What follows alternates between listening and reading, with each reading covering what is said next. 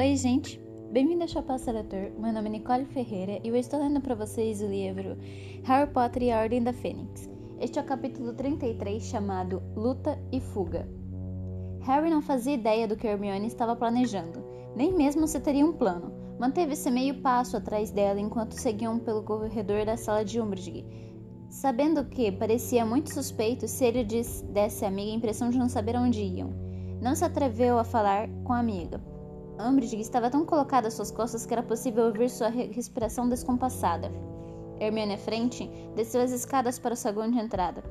E o vozeiro estrépido dos talheres e dos pratos ecoavam pelas portas abertas do salão principal.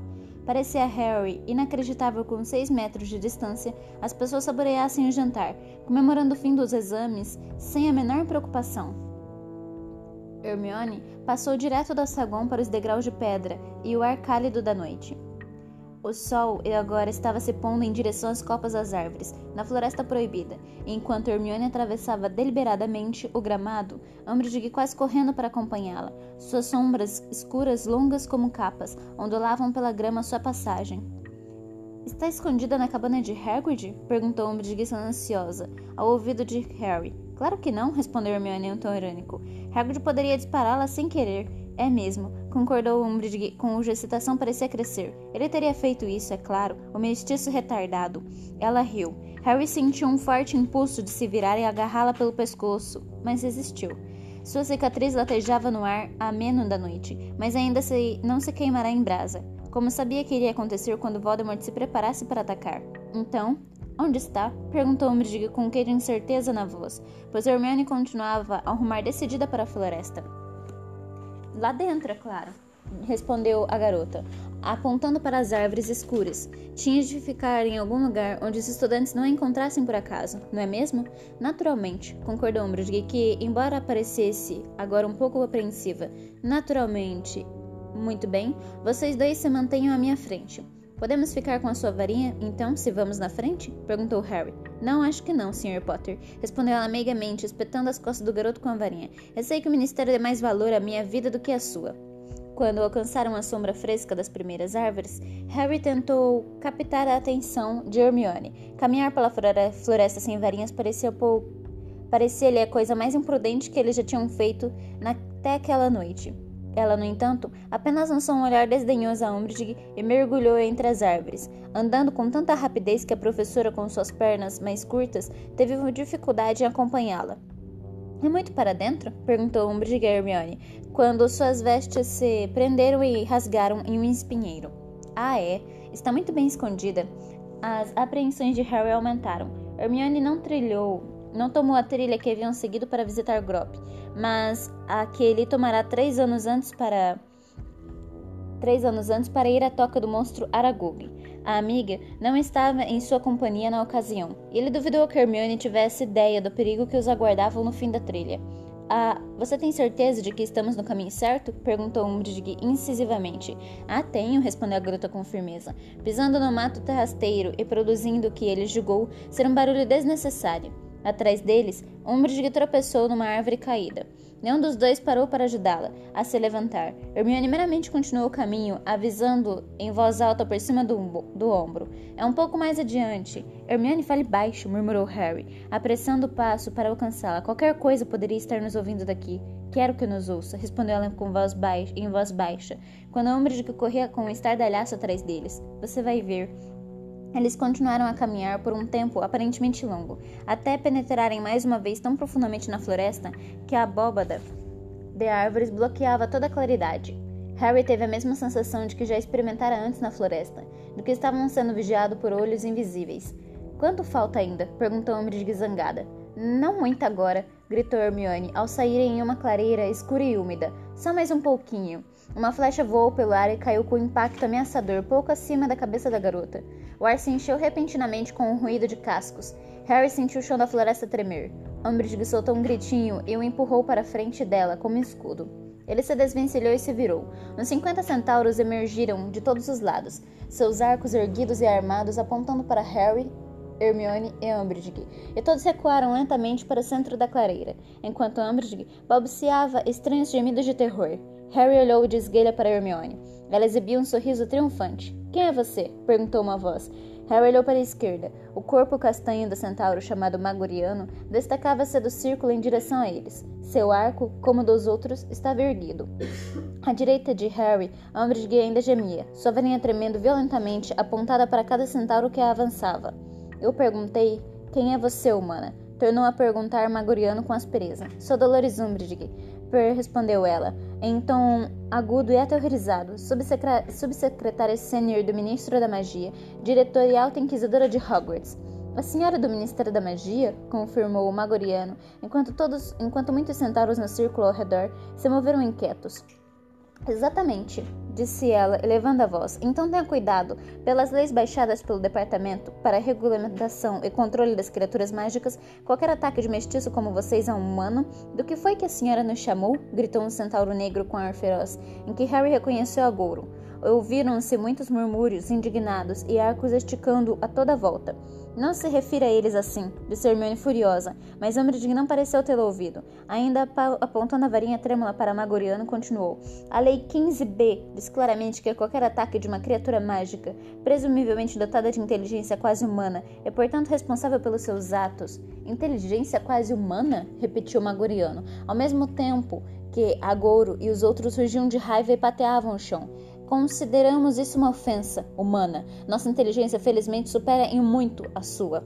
O que é que a senhora está fazendo em nossa floresta? Bradou um centauro cinzento de rosto severo, que e Hermione tinham visto na última ida. Por que está aqui? Sua floresta? exclamou Hermione e Umbridge, tremendo agora, não somente de medo, mas ao que parecia de indignação. Gostaria de lembrar que vocês vivem aqui porque o Ministério da Magia permite que ocupem certas áreas de terra.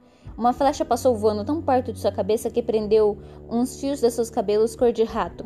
Ela soltou um berro de furar os tímpanos e levou as mãos à cabeça, enquanto alguns centauros apoiavam os ataques, o ataque aos gritos, e outros riram estridentemente. O som de suas risadas ferozes e relinchantes a ecoar pela clareira sombria e a visão de suas patas batendo no chão eram exatamente assustadores. De quem é a floresta agora humana? berrou Agouro. Mestiços imundos! gritou Umbridge, as mãos ainda apertando a cabeça. Feras, animais descontroladas! Fique quieta! gritou Hermione. Mas foi tarde demais. Umbridge apontou a varinha para Magoriano e ordenou: Encarcerou-os. Cordas voaram pelo ar como grossas cobras, enrolando-se firmemente no tronco do centauro, do centauro e prendendo seus braços. Ele soltou um grito de fúria e se empinou nas patas traseiras, tentando se libertar enquanto os outros centauros atacavam. Harry agarrou Hermione e puxou-a para o chão, de cara no chão da floresta. Ele reconheceu um momento de terror enquanto os cascos restrondavam ao seu redor. Mas os centauros saltavam por cima e em volta dos garotos, berrando e gritando encolerizados. Não! ouviu Umbridge gritar. Não! Sou subsecretária sênior. Vocês não podem! Me larguem! Seus animais! Não! Harry viu um lampejo vermelho e percebeu que ela tentará estuporar um deles. Então Umbridge gritou muito alto, erguendo a cabeça alguns centímetros. Harry viu que fora agarrada por trás por Agouro e guindada para o alto, esperneando e gritando de medo. Sua varinha caiu no chão e o coração de Harry deu um salto. Se ao menos pudesse alcançá-la, mas quando esticou a mão para a varinha, o casco de um centauro desceu desceu sobre o objeto e o partiu exatamente no meio. Agora, rugiu uma voz no ouvido de Harry, e o braço grosso e peludo o pôs em pé. Hermione também foi levantada, por cima das costas e cabeças coloridas dos centauros que arremetiam. Harry viu Umbridge ser carregada entre as árvores por Agouro, gritando sem parar. Sua voz foi se distanciando até que já não podia ouvi-la, com o barulho dos cascos na clareira. E esses aqui? gritou o centauro cinzento de expressão dura que segurava Hermione. São jovens, disse uma voz lenta e pesarosa atrás de Harry. Não atacamos filhotes. Eles a trouxeram aqui, Ronan, replicou o centauro que segurava Harry firmemente. E não são tão filhotes. É quase adulto este aqui. Ele sacudiu Harry pelo colarinho das vestes. Por favor, pediu Hermione sem fôlego. Não nos ataquem. Não pensamos como ela. Não somos secretários, não somos funcionários do Ministério da Magia. Se só viemos para cá porque tínhamos esperança de que vocês afugentassem. Harry percebeu imediatamente pela expressão no rosto do centauro cinzento que segurava Hermione que ela cometerá um erro, um terrível engano ao dizer isso. O centauro cinzento jogou a cabeça para trás e as pernas traseiras bateram furiosamente e ele bradou: Está vendo, Ronan? Ele já tem a arrogância da espécie. Então era para nós fazermos o trabalho sujo. Era menina humana. Era para agirmos como seus criados, afugentarmos seus inimigos como cães obedientes? Não? Negou Hermione com um guincho de terror. Por favor, não quis dizer isso. Só tive uma esperança de que talvez vocês pudessem nos ajudar. Mas ela parecia estar indo de mal a pior. Não ajudamos humanos, vociferou o centauro que segurava Harry, apertando-o ao mesmo tempo e empinando e ao mesmo tempo empinando um pouco. Fazemos os pés dos fazendo os pés do garoto saírem momentaneamente do chão. Somos uma raça à parte e temos orgulho disso. Não iremos permitir que vocês saiam daqui se gabando que cumprimos suas ordens. Não vamos dizer nada disso, gritou Harry. Sabemos que não fizeram o que fizeram porque queriam fazemos, sabemos que não fizeram o que fizeram porque queríamos que fizessem, mas ninguém parece escutá-lo. Sentaram barbudo mais ao fundo da aglomeração gritou: eles vieram sem ser convidados. Precisam arcar com as consequências. Suas palavras foram recebidas como um rugido de aprovação e um centauro pardo gritou: Eles podem se juntar à mulher. Vocês disseram que não feriam inocentes, gritou Hermione, lágrimas verdadeiras agora escorrendo pelo rosto. Não fizemos nada para agredi-los. Não usamos varinha nem ameaças. Só queremos voltar para a escola. Por favor, nos deixem ir. Não somos todos como o traidor Firenze, menino humana, gritou o centauro cinzento, recebendo mais aplausos dos companheiros. Talvez você achasse que éramos belos cavalos falantes? Somos um povo antigo que não vai tolerar invasões nem insultos de bruxos. Não reconhecemos suas leis, não aceitamos sua superioridade. Somos. Mas eles não ouviram o que mais eram os centauros, pois naquele momento ouviu-se um estrondo na orla da floresta tão poderoso que todos Harry e Hermione e os cinquenta e tantos centauros que ali estavam se viraram. O centauro de Harry deixou cair no chão e suas mãos voaram para o arco e a aljava de flechas. Hermione foi largada também, e Harry correu para a amiga na hora em que os dois grossos troncos se afastaram sinistramente e pela abertura surgia a figura monstruosa de Grop, o gigante. Os centauros mais próximos dele recuaram para junto dos que estavam mais atrás. A clareira agora era uma floresta de arcos e flechas preparados para disparar todas apontando para a cara cinzenta que agora somava no alto sob a densa abóbada de ramos. A boca torta de Grop abria-se to tolamente. Eles viam seus dentes amarelos, semelhantes a tijolos brilhando na penumbra. Seus olhos opacos, cor de lama apertados, tentando enxergar a criatura aos seus pés. Cordas partidas caíam dos seus tornozelos. Ele abriu a ele ainda, ele abriu ainda mais a boca. Harger, Harry não sabia o que Harger significava ou ou a que língua pertencia, nem que estava nem estava muito interessado. Observava os pés de Grop, quase tão longos quanto o corpo todo do garoto. Hermione agarrou seu braço com força. Os centauros estavam muito silenciosos, observando o gigante, cuja, cabe cuja cabeça enorme se movia de um, de um lado para o outro, ainda espiando entre eles como se procurasse alguma coisa que tivesse deixado cair. Harger! Começou, chamou outra vez com maior insistência. Sai daqui, gigante! gritou Magoriano. Você não é bem-vindo entre nós. Aparentemente, essas palavras não causaram impressão alguma em Grop. Ele se curvou um pouco. Os braços do centauro se reteçaram no arco e tornou a, nos arcos e tornou a berrar. Harger! Alguns centauros agora pareceram preocupados. Hermione, no entanto, ofegou. Harry, sussurrou ela. Acho que ele está tentando dizer Hagrid. Nesse exato momento, Grop os avistou. Os únicos humanos em um mar de centauros. Baixou a cabeça mais um pouco, examinando-os com atenção. Harry sentiu Hermione tremer quando o gigante tornou a escancarar a boca e dizer, uma, e dizer numa voz trêmula e grave: Hermi, nossa! exclamou Hermione, apertando o braço de Harry com tanta força que o deixava dormente e parecendo prestes a desmaiar. Ele. ele se lembrou. Hermi! Rugiu, Grop. Onde, Harger? Não sei, esganiçou Hermione aterrorizada. Desculpe, Grop. Não sei. Grop quer Harger. O gigante baixou as, uma das mãos maciças. Hermione deixou escapar um grito muito alto. Correu alguns passos. Uns passos e caiu para trás, sem varinha. Harry se preparou para socar, chutar, morder e o que fosse preciso. Quando a mão mergulhou em sua direção e derrubou um centauro branco. Era o que os centauros estavam esperando. Os dedos esticados de Grop estavam a meio metro de Harry quando cinquenta flechas voaram pelo ar em direção ao gigante, pontilhando sua caraça, fazendo-o ivar de dor e raiva e aprumar o corpo, esfregando a, esfregando a cara com as manzorras, partindo o haste das flechas e empurrando as pontas mais fundo. Ele berrou e bateu os pés no chão, e os centauros saíram de sua frente correndo. Gotas de sangue do tamanho de seixos choveram sobre Harry enquanto ele ajudava Hermione a se levantar, e os dois correram a mais de o mais depressa que puderam para o abrigo das árvores. Olharam uma vez para trás. Grop tentava agarrar os agressores às cegas, o sangue escorrendo do seu rosto. Os centauros bateram em retirada desordenadamente, afastando-se a galope entre as árvores do lado oposto da clareira.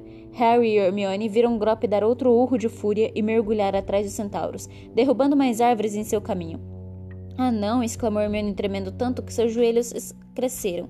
Ah, que coisa horrível! E ele talvez mate todos. Para ser sincero, não estou tão preocupado assim, disse Harry com armadura.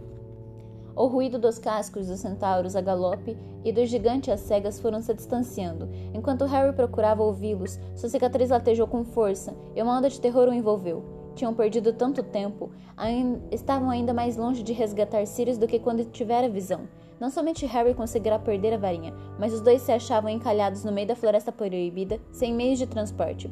Beleza de plano, disse com rispidez para Hermione, precisando expressar um pouco sua fúria. Realmente uma beleza. Onde vamos agora? Precisamos voltar ao castelo, respondeu Hermione com a voz débil. Até fazermos isso, provavelmente Sirius já estará morto, disse Harry, chutando com raiva a árvore próxima. Um vozeiro agudo rompeu as copas das árvores e ele olhou para cima e viu um tronquilho flexionando os longos dedos de gravetos para ele. Bom, não podemos fazer nada sem varinhas, disse Hermione desconsolada, recomeçando a caminhar. Mas afinal, Harry, como era exatamente que você estava planejando chegar a Londres? Era o que, eu estava, era o que estávamos nos perguntando, disse uma voz conhecida às costas dela. Er, Harry e Hermione se viraram juntos. Instintivamente espiaram entre as árvores. Rony apareceu com Gina, Neville e Luna, que caminhavam apressados atrás deles. Todos pareciam um pouco maltratados. Haviam compridos arranhões nas bochechas de Gina, um grande calombo roxo sobre o olho direito de Neville. E o lábio de Rony sangrará como nunca, sangrava como nunca, mas pareciam muito satisfeitos com eles mesmos. Então, disse Rony, afastando um ramo baixo e entregando a varinha de Harry. Tem alguma ideia? Como foi que vocês conseguiram fugir? perguntou Harry, assombrado, apanhando a varinha. Um dos feitiços estoporantes, outro para desarmar, e Neville executou uma zaração de impedimento lindinha, disse Rony descontraído, agora devolvendo a varinha de Hermione. Mas Gina foi melhor. Ela pegou Malfoy com uma zaração de rebater bicho-papão. Foi magnífica, a cara dele ficou toda coberta de coisas enormes e esvoaçantes. Então, vimos vocês pela janela andando em direção à floresta e viemos atrás. Que foi que vocês fizeram com a Umbridge? Foi levado embora, disse Harry, por um rebanho de centauros. E eles deixaram vocês aqui? perguntou Gina espantada. Não, foram afugentados pelo Grop. Quem é Grop? perguntou Luna interessada. O irmãozinho de Hagrid, disse Rony prontamente. Isso não importa agora. Harry, que foi que você descobriu na lareira? Você sabe quem pegou Sirius ou pegou? disse Harry, sua cicatriz dando mais uma fisgada dolorosa, e tenho certeza de que Sirius ainda está vivo, mas não vejo como iremos até, até lá ajudá-lo. Todos se calaram parecendo muito assustados. O problema que os confrontava parecia insolúvel. Bom, teremos de voar, não? disse Luna, com um tom mais com um tom mais próximo do prosaico que Harry já, vi, já vira usar. Tudo bem, disse Harry irritado, virando-se para a garota. Primeiro, nós não vamos fazer nada. Se você está se incluindo no, no grupo. E segundo, Rony é o único que tem uma vassoura que não está guardada por um trasgo de segurança. Portanto, eu tenho vassoura, lembrou Gina. É, mas você não vai, disse Rony zangado. Com licença, mas eu me importo tanto com o que acontece com Sirius quanto vocês, replicou Gina, endurecendo o queixo e fazendo com que sua semelhança com Fred e George repentinamente se acentuasse. Você é muito. começou Harry, mas Gina o interrompeu com veemência. Sou três anos mais velha do que você era quando enfrentou você sabe quem, pela posse da pedra filosofal. E fui eu que, dei, e fui eu que deixei Malfoy sem ação na sala da Umbridge atacado por, por papões voadores. É, mas. Estivemos todos juntos na D, disse Neville em voz baixa. A ideia era combater você sabe quem, não? E esta é a primeira oportunidade que temos de fazer alguma coisa de verdade. Ou será que aquilo tudo foi uma brincadeira ou o quê? Não, claro que não foi, retrucou Harry impaciente. Então devíamos ir também, concluiu Neville com simplicidade. Queremos ajudar. Certo, apoiou Luna sorrindo feliz. O olhar de Rony encontrou o de Harry. Ele sabia que Rony estava pensando o mesmo que ele. Se tivesse podido escolher algum membro da AD, Além dele, Rony e Hermione, para acompanhá-lo na tentativa de resgatar Sirius, ele não teria escolhido Gina, Neville nem Luna. Bom, afinal não importa, disse Harry frustrado. Porque ainda não sabemos como iremos para lá. Pensei que já tivéssemos definido isso, falou Luna de modo exasperamente. Vamos voando? Olha aqui, disse Rony, mal contendo sua contrariedade. Talvez você possa voar sem uma vassoura, mas nós não podemos criar asas sempre que. Há outras maneiras de voar além de vassouras, retorquiu Luna serenamente. Suponho que cavalgar no ombro do chifre bofudo, ou que nome tenha. Bufadores de chifre enrugado não voam, disse Luna com dignidade. Mas eles voam. E Hagrid diz que são muito bons para encontrar os lugares que seus cavaleiros estão procurando. Harry se virou. Parados entre as duas árvores, os olhos brancos refugindo, fantasmagóricos, havia dois trestralhos, escutando a conversa sussurradora como se entendessem cada palavra. É mesmo, murmurou Harry, indo em direção aos bichos. Eles sacudiram a cabeça reptiliana, jogaram, jogaram para trás as crinas escuras e longas, e o garoto entendeu, estendeu uma das mãos, presuroso, e deu umas palmadinhas no pescoço reluzente do mais próximo. Como é que você. Como é que pôde achá-los feios? São aqueles cavalos malucos? perguntou Rony inseguro, fixando um ponto ligeiramente à esquerda do, do testralho que Harry acariciava. Aqueles que a gente não pode ver a não ser que alguém os fareje antes? É confirmou Harry. Quantos? Só dois. Bom, precisamos de três, lembrou Hermione, que ainda parecia um pouco abalada, mas ainda assim decidida. Quatro, Hermione, corrigiu Gina trombuda. Acho que na realidade somos seis, falou Luna calmamente contando. Não seja idiota, não podemos ir todos, disse Harry zangado. Olhem vocês três, ele apontou para Neville, Gina e Luna. Vocês não estão metidos nisso. Vocês não. Eles prorromperam em mais, em mais protestos. A cicatriz de Harry deu outra fisgada mais dolorosa. Cada minuto de atraso era precioso. Ele não tinha tempo para discutir. Ok, ótimo, ótima escolha sua, disse secamente. Mas, a não ser que encontrem mais testralhos, vocês não poderão. Ah, vão aparecer mais, disse Gina confiante, que como Rony estava procurando enxergar na direção oposta, aparentemente pensando que olhava para os cavalos. Por que é que você acha isso? Porque caso você não tenha notado, você e Hermione estão cobertos de sangue, disse ela calmamente. E sabemos que Hagrid atrai os testralhos com carne crua. Provavelmente é por isso que esses dois apareceram. Naquele momento, Harry sentiu um ligeiro puxão em suas vestes, e ao baixar os olhos, viu que o, o testralho mais próximo estava lambendo sua manga úmida com sangue de Grop. Tudo bem então, disse ele, pois acabava de lhe ocorrer uma ideia luminosa. Rony e eu vamos levar esses dois e ir andando, e Hermione pode ficar aqui com vocês e atrair mais testralhos. Eu não vou ficar para trás, falou Hermione furiosa. Não precisa, disse Luna, sorri disse Luna sorrindo. Olhe, vem vindo mais agora. Vocês dois devem estar realmente fedendo. Harry se virou. Nada menos de seis ou sete testralhos vinham se aproximando cautelosos entre as árvores, suas grandes asas coriáceas, bem fechadas junto ao corpo seus olhos brilhando na escuridão. Ele não tinha mais desculpa. Tudo bem, disse aborrecido. Cada um pegue o seu e vamos então. E esse foi o capítulo 33. Eu espero que vocês tenham gostado. A gente se vê no capítulo 34, chamado Departamento de Mistérios. Até breve.